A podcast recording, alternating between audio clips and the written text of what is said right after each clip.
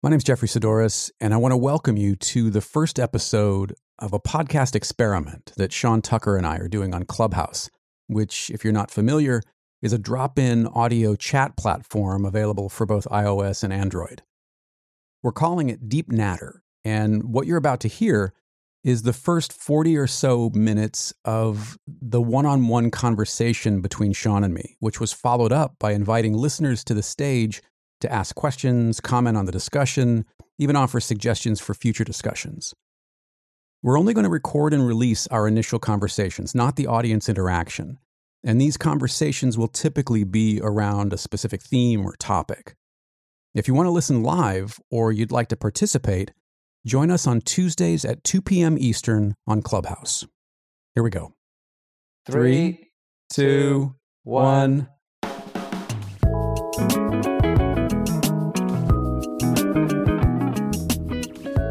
you, you screwed up the one That was deliberate, wasn't it? Yeah, a little bit. He's such an ass. okay. No, it's fine. It'll be good. Yeah, yeah, yeah, yeah. it's gonna be your nightmare to edit. So it's uh, make your life you, easy. you didn't expect that this was gonna go well, right? No, no, no. Of course not. Never. Do you want to kick it off? I mean, this this topic today is long-term projects and curating our own work has come up basically because you and I are both uh, about to step into long term projects. And they're projects that we've been thinking about for years on, on both sides, really. Yeah. How are you thinking about stuff at the moment on your end? I'm excited about it because I'm in the research phase and I love I love the research phase. I love the hardware mode of of kind of you know trying to figure out what the initial direction looks like so that I can then be open to the inevitable sort of you know happy accidents and left and right turns they're going to crop up along the way. But at least i have a direction forward. I have a way forward.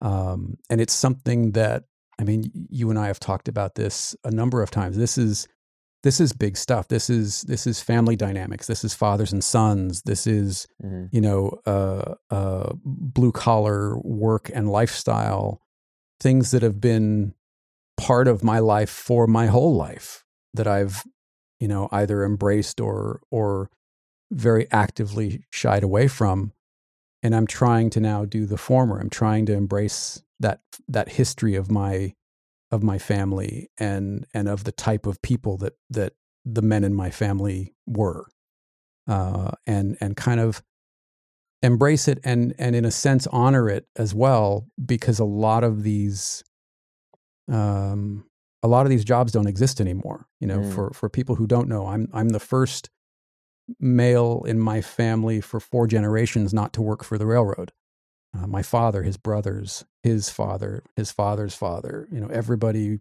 know, as far back as, as four generations worked for the railroad. And, and you know, my father worked in a steel mill. Uh, my, fa- my grandfather was, you know, a, a, pool hustler and a moonshine. I mean, there's just all this stuff in my family history that I've wanted to, on some level, both stay away from but learn more about and embrace. And i think i think now is the time you know and it kind of came on the back of of um, some conversations with sean about legacy and it's really gotten me thinking more and more about that. And we've been talking about legacy off and on for gosh you know m- months into years i would say. Is mm-hmm. is that accurate on your side? Yeah. Yeah. And so now it's it's just gotten to the point where you know, to kind of piggyback on on what we've talked about in in some of the previous, on both of the previous conversations, it's become something I have to do. It's become something that that I can no longer put off for a couple reasons. Number one, I'm getting older, and and I I, I want to kind of sink my teeth into a a larger, um, potentially more important and more satisfying project. But number two, the people that I want to talk to, many of them are getting very old and they're not going to be around much longer. And I want to be able to uh, have those conversations before I'm unable to have those conversations. How did you know? I am sure there's lots of people sort of listening who who've got ideas for their own sort of personal projects or long term things. How did you know when it was this thing? Because I mean, sure, like like most people, you probably got like 10 ideas that well knowing you you've got a thousand ideas that you chuck around all over the place in your head every now and again. How did you kind of settle on this is what needs to get done next? Because i kept coming back to it again and again and again and again. I kept coming back to these stories. I love talking to to creative people about what they do. I, I really do love talking to artists and musicians and photographers. I love it. I really do. But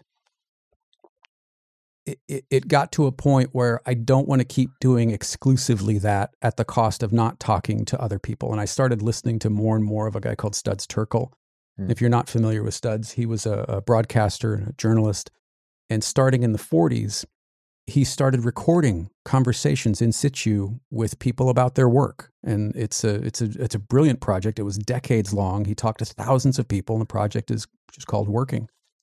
And I've read the book. I've listened to a, a, a, a fair number of the of the interviews, and it's something that just I kept coming back to that idea of picking that up 50 years on after he stopped doing it and and trying to continue that type of work and just talking to people about what they do, why they do it, what they bring to it, what they get from it, how their lives have changed because of it. But I wanted to make it more personal and sort of tackle that that that part of my family history, that blue collar part of my family history. And moving to the East Coast has inadvertently made that even more possible because there are so many of these forgotten sort of mill towns and factory towns that dot the eastern seaboard. Mm-hmm. So I can go to Philadelphia, I can go to Pittsburgh, I can go to New England, I can go to Maine, and there are these old factory towns that are you know, many of them are ghost towns and, and manufacturing has gone, but the people are still there. The stories are still there, waiting to be mined, waiting to be, you know, as, as Adrian has said, I'm spelunking for narrative, you know, and, so and is that a great one? Yeah. And, and releasing those as, as something. And I don't know what the release, that's the other thing is, is I don't know how you are with, with projects when you start, but I, I often have to have everything buttoned up how I'm going to do it, how I'm going to release it, how I'm going to package it, what it's going to look like. And I've, I've purposefully refused to do that. I don't know what it's going to look like. Is it a yeah. book? Is it a podcast? Is it a, is it uh, something else? Is it a museum uh, um, exhibition of some sort? I don't know. And I think I, I, for the first time, I think I'm letting the work tell me what it wants to do, what it yeah. needs to do. You know, that's good. Yeah. So what are you, what are you, what are you learning in the in the research phase? What am I learning in the research phase? that there are so many people out there with stories to tell, and it's it's going to be my challenge and, and you you know this from us talking about the book. My challenge is not to let feature creep just keep going and going and going. I, I have to put some sort of blinders on and and give myself um, an assignment or a set of assignments that I can go do, come back, evaluate them, and then move ahead rather than just I'm just going to keep going and going and going and going because if if left to my own devices, I will just keep going and going, and I won't stop and and look at the whole thing as a as a body of work or as a mm. as even a, a portion of that that I can that I can somehow put together and and get out into the world. That's mm. that's the biggest challenge is knowing when to stop for me and deliver. Mm. What could stop you starting? How much time do you have? well, because I reckon I reckon this is something everyone struggles with. Is we, I mean, I know I've I've had projects which I felt really passionate about at one stage in my life, and I I was in research phase, but it never got out of that. And I and I've got I'm sure I've got reasons that it didn't. Um, and I suppose it's learning to head those off, or or, or at least identify them when they're sort of looming on the horizon. Mm. Um, I, I imagine we're probably quite similar, actually. I think to... letting go of the monetization side, letting go of of knowing what it has to be, and and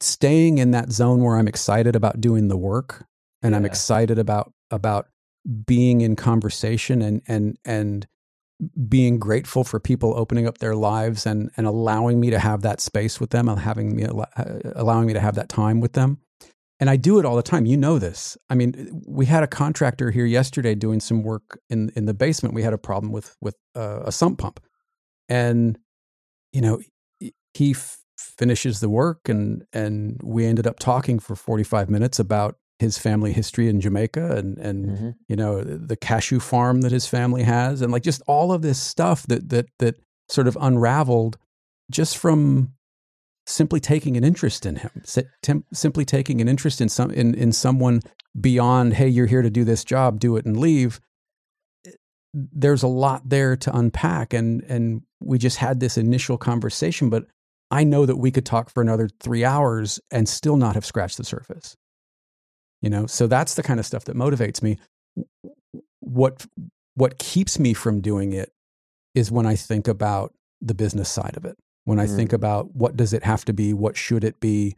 It should have value but what kind of value? And if i let myself get spun up in that kind of thing yeah, then I, yeah. I very quickly get to the well what's the point?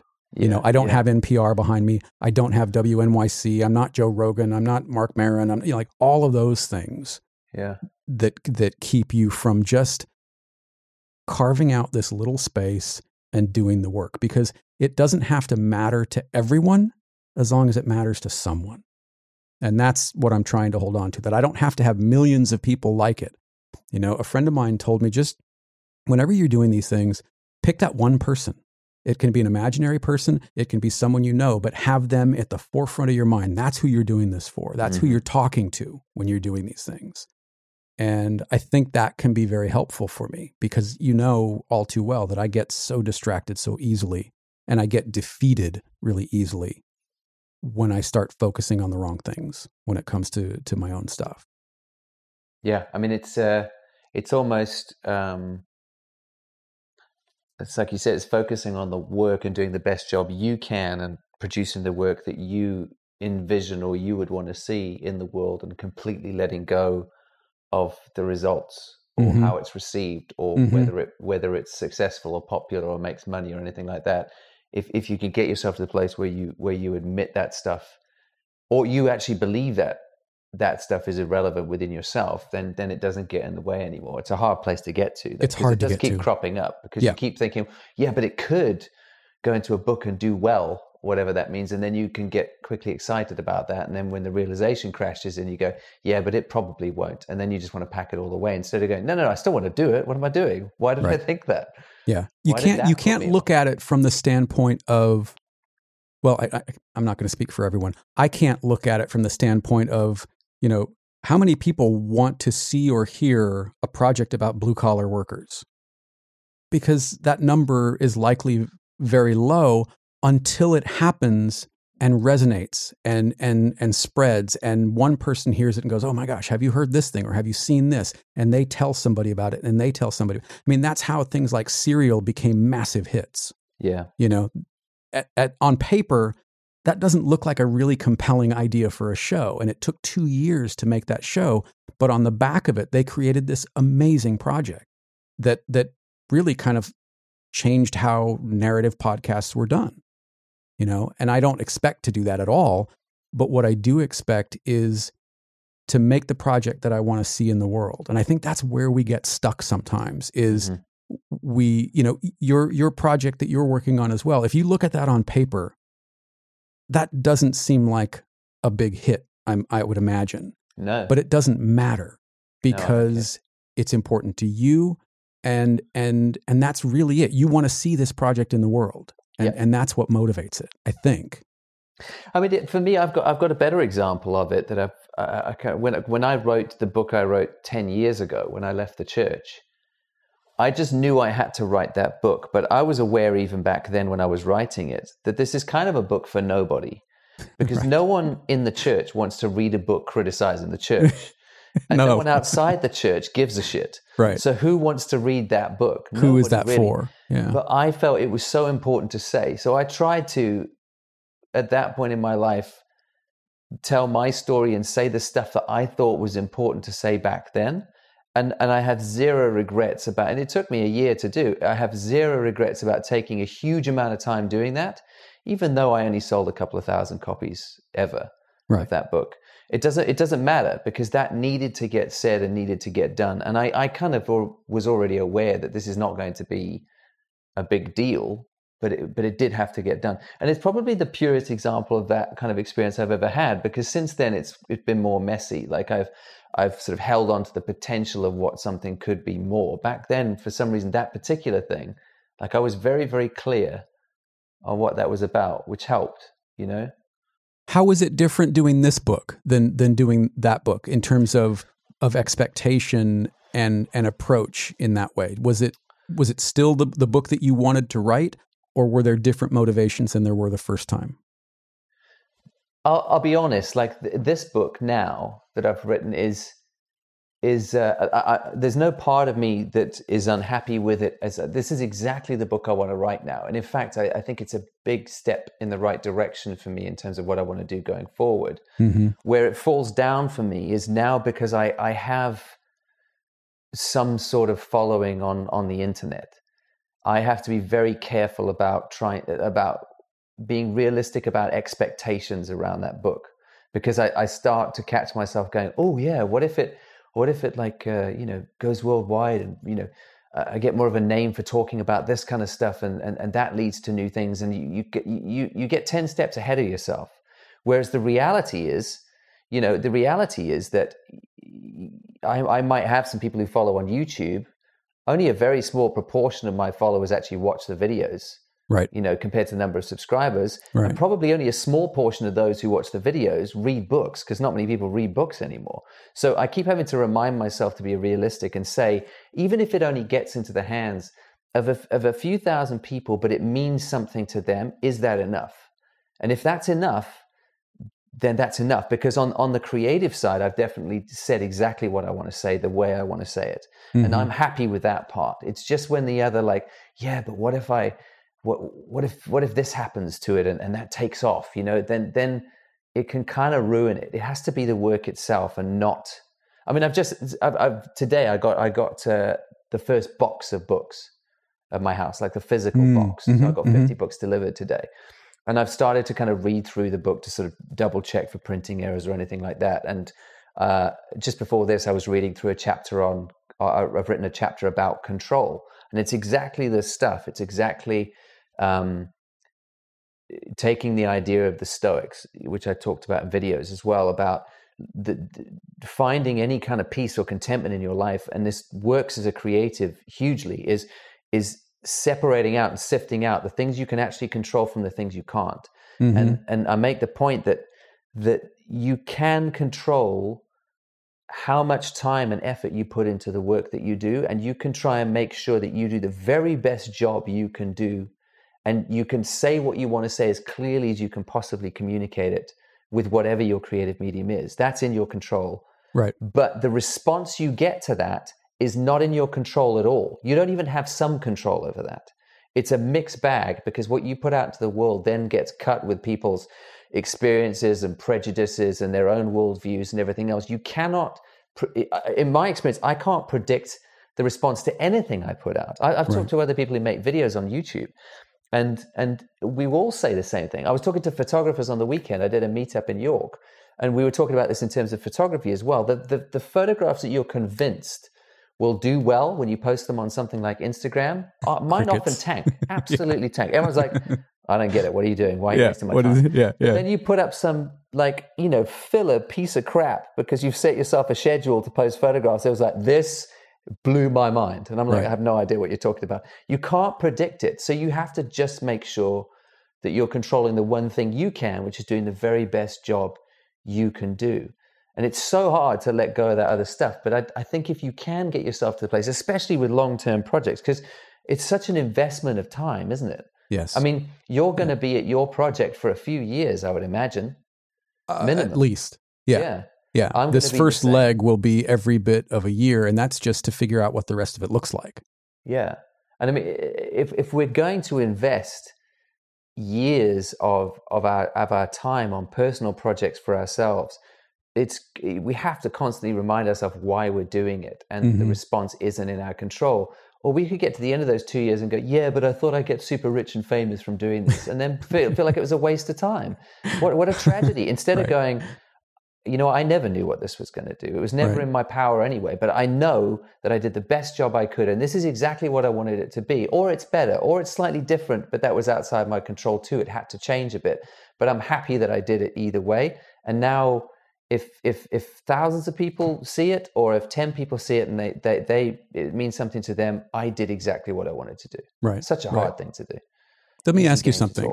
Yeah. When you're when you're writing the book, are you thinking or were you thinking at any point about audience? Did did you did you either edit or sort of curate what you wanted to say based on what you wanted to get in terms of reaction from an audience or were you able to sort of sort of stay in that that mindset of I'm going to write the book I want to see and that's it and let the chips fall where they may?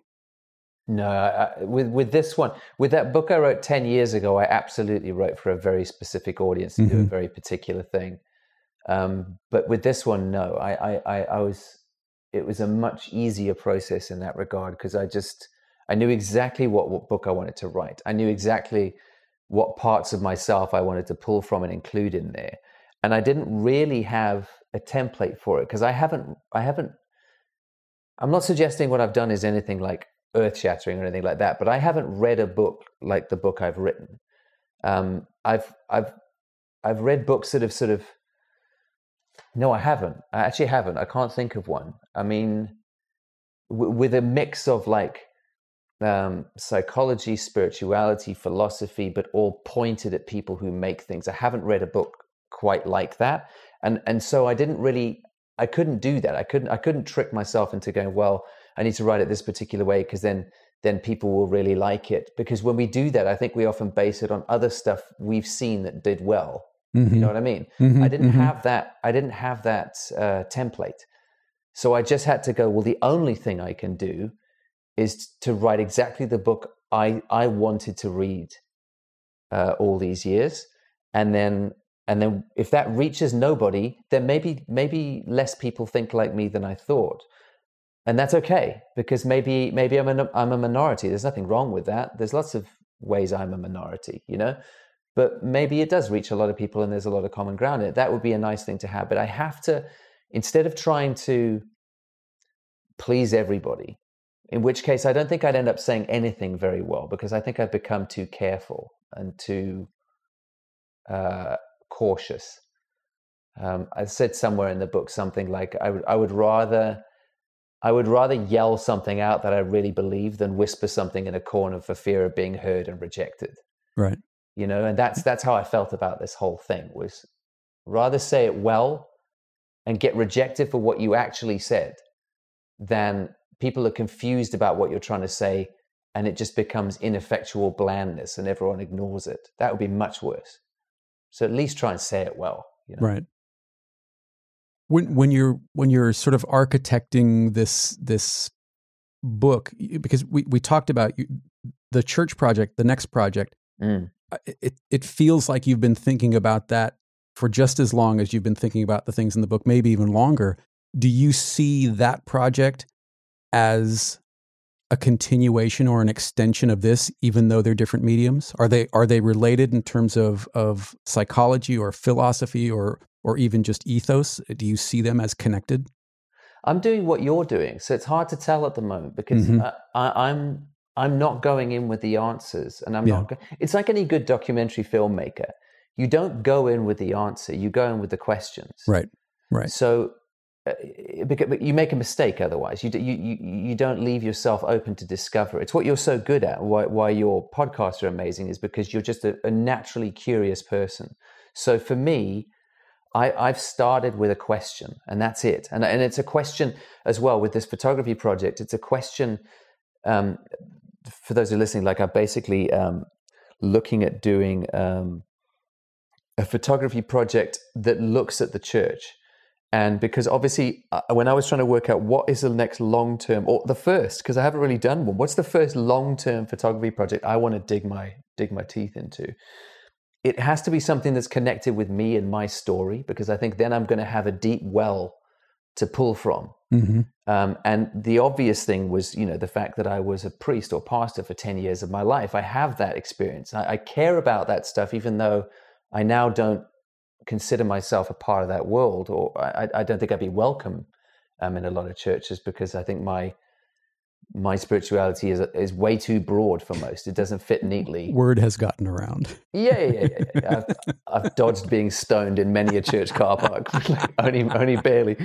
But um, but but that's the thing is like is, is so I'm going in with the question, and I'm going in with an informed question because I know the history of this institution, mm-hmm. and I know the good stuff at the middle of it, and I know the crap that's built around it. And, and that's all I'm going in with. And I'm going to go in with a camera and I'm going to go in with me to ask questions. And there will there will definitely be photos that come out of it. There there might be exhibitions in the long run. There might be a book that comes out of it, and there might be a documentary film that comes out of it. I might go back around and get interviews with these people. But I, I don't want like you, I don't want to set that right up front.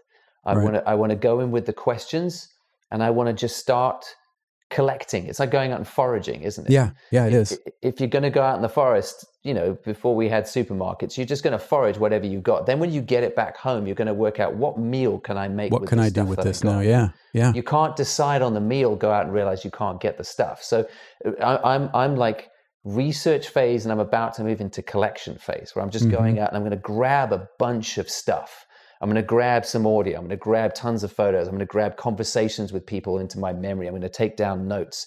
Then I might go back and grab video footage. And then I'm going to look at what I'm collecting after I've done this 10, 20, 30, 40 times and go, where is this going? And right. I'm definitely going to, whatever, if I went in with the answer, it would change. I'd realize I'm wrong. I'm 100%. I'd realize I'm wrong. So rather just going with good questions, I think is the way to do it. Well, and I think you would be met with much more resistance than you will be. Because curiosity it sort of rewards itself doesn't it? I mean it's you go in with questions you're not you, you know it's it's the uh it's the sort of starting at zero um mm. uh, the uh, chris hadfield. Um, you enter a room start at zero just listen just just observe just let the room sort of come to you rather than coming in as the expert coming in with an answer and I think each of us are, it's, it's kind of interesting because I don't know that we've really talked about both of these projects together, but there are so many similarities that I'm hearing yeah. in our approach to it. I'm, I'm going to be fascinated to do these sort of check-ins with you and, and go, okay, well, here's, here's what, here's where I'm at. Where are you at? And, yeah. and kind of see where these things maybe influence or, or inform each other as we're, as we're kind of going through these projects. Yeah, yeah, yeah, absolutely. Yeah, it's going to be good. There's a there's a book I wanted to recommend. Um, yes. Let me just walk into the other room. Hang on a minute because I've forgotten the name of it again. It's about to get echoey. You ready? what? What? What? I'm in my cave. Hold on a minute. Uh, Sean, Sean, Sean, Sean. Yeah, yeah exactly. it's kind of a little bit. Oh, where is it? Okay, here we go. So, this is a great book for anyone who's thinking of getting into um, long term photography projects of any sort.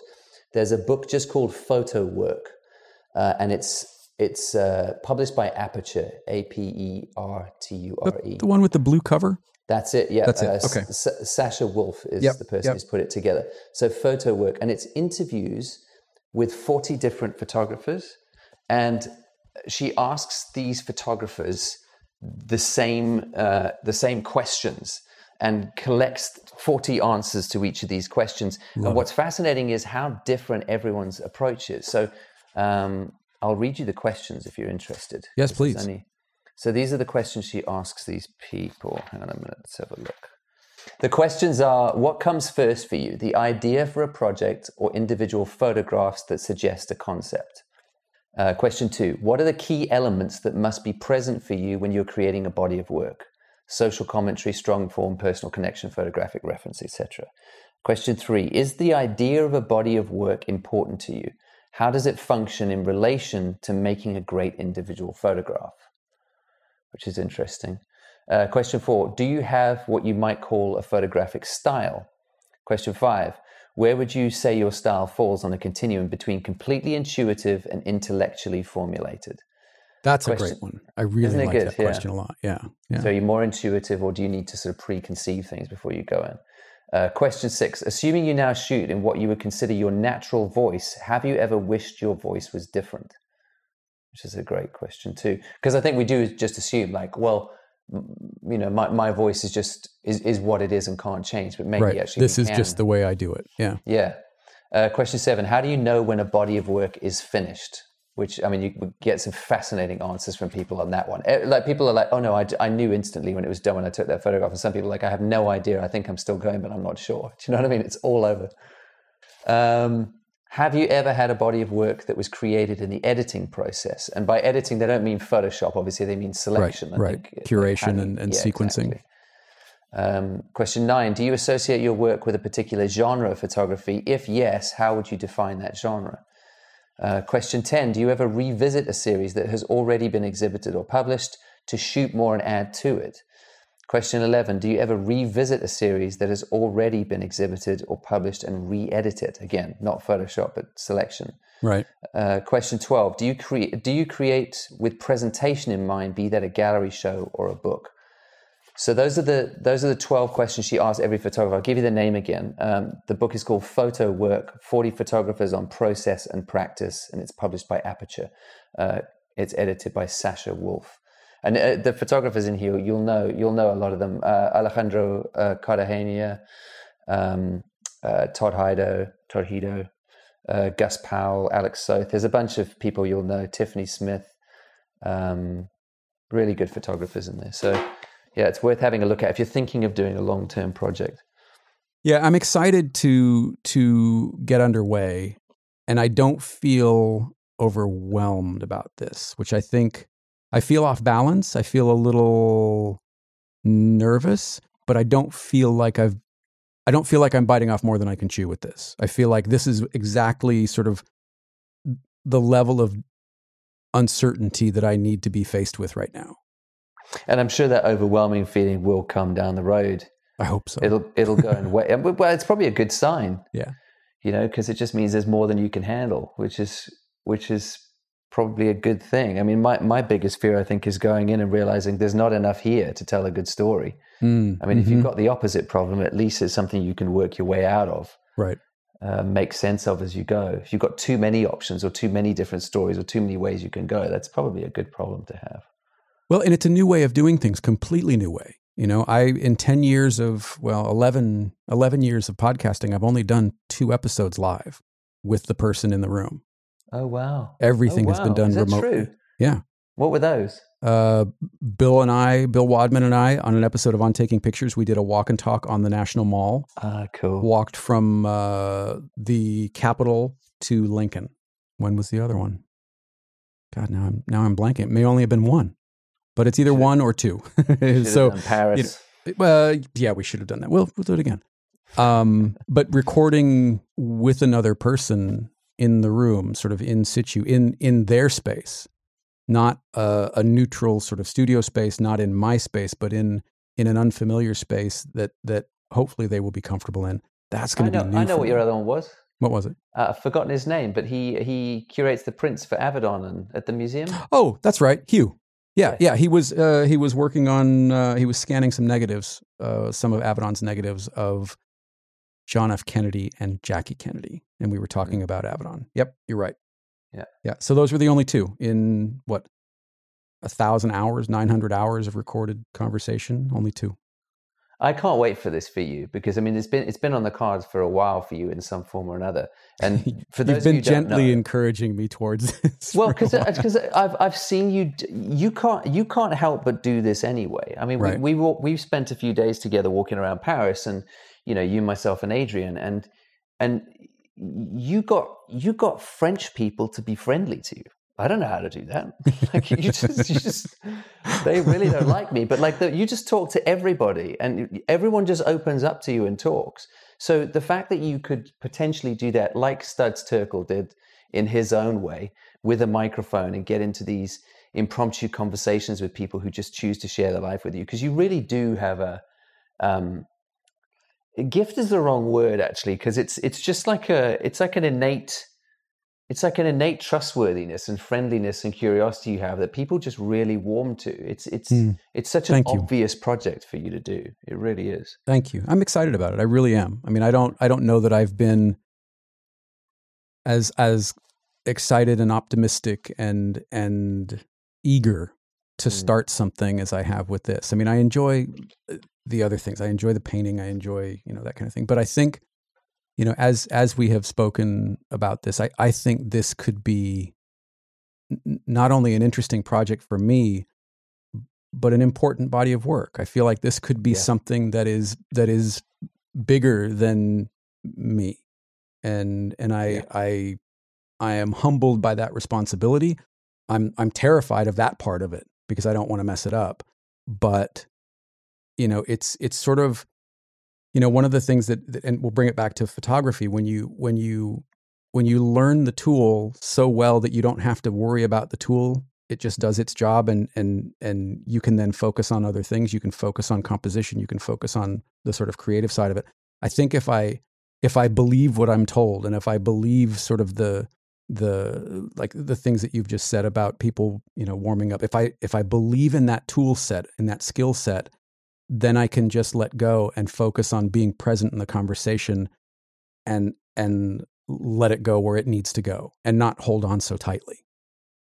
Absolutely. And there's a photography version of that as well, isn't there? Where where you know what you want to do in a project and you're comfortable with the skill set you need to get those kind of images so you can put the technical out of your mind. Right. And just be in that moment with that person if you're shooting portraits or in that space if you're shooting something else and just focus on being present to the story you're trying to capture rather than than fiddling with your camera or, mm-hmm, mm-hmm. or your microphone or whatever else it is you're using as the tool. Is to get that stuff out of the way which for me is why i think years ago you know I, I, when i was getting into portrait photography it quickly got complicated. You know i thought that better portraits were made because you added more lights and more gels and longer lenses and you know it got very complicated very fast. And and then i suddenly realized like everything I love looking at is one light. So I love going and sitting uh, in the in the National Gallery and looking at Rembrandt's portraits. It's one light. Mm-hmm. So why do I think I need more than he had? Especially when I'm when I like a classic look. So stripping it right back to I'm just going to shoot all my portraits on a 50 mil, and if I use a light, it's one light. That's it. And and and it's so much better for it. It means I don't have to think about it. I don't have to overthink it because it's very very simple and i can i can concentrate on getting more out of the person that i'm taking a photograph of than overthinking the process thinking that the process will make it more meaningful somehow which is rarely the case. You know, the process is the fluff it's the detail around it.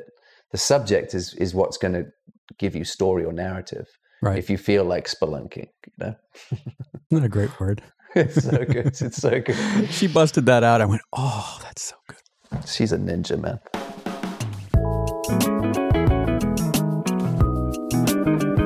As I said at the beginning, at this point in the conversation, we stopped recording, opened up the floor, and invited listeners to participate, which took the conversation in a few really interesting directions.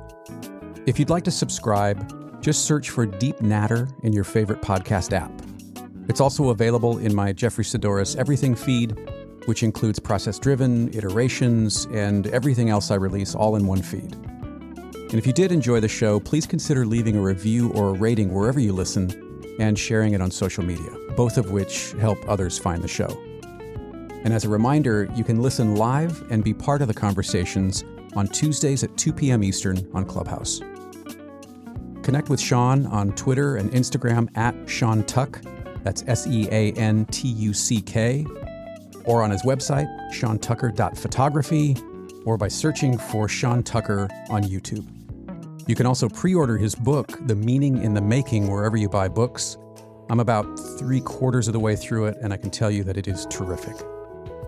Connect with me on Twitter and Instagram at Jeffery Saddoris, that's J E F F E R Y S A D D O R I S, or on my website at jefferysaddoris.com. Thank you very much for listening. We appreciate your time. We hope you'll come back for the next one.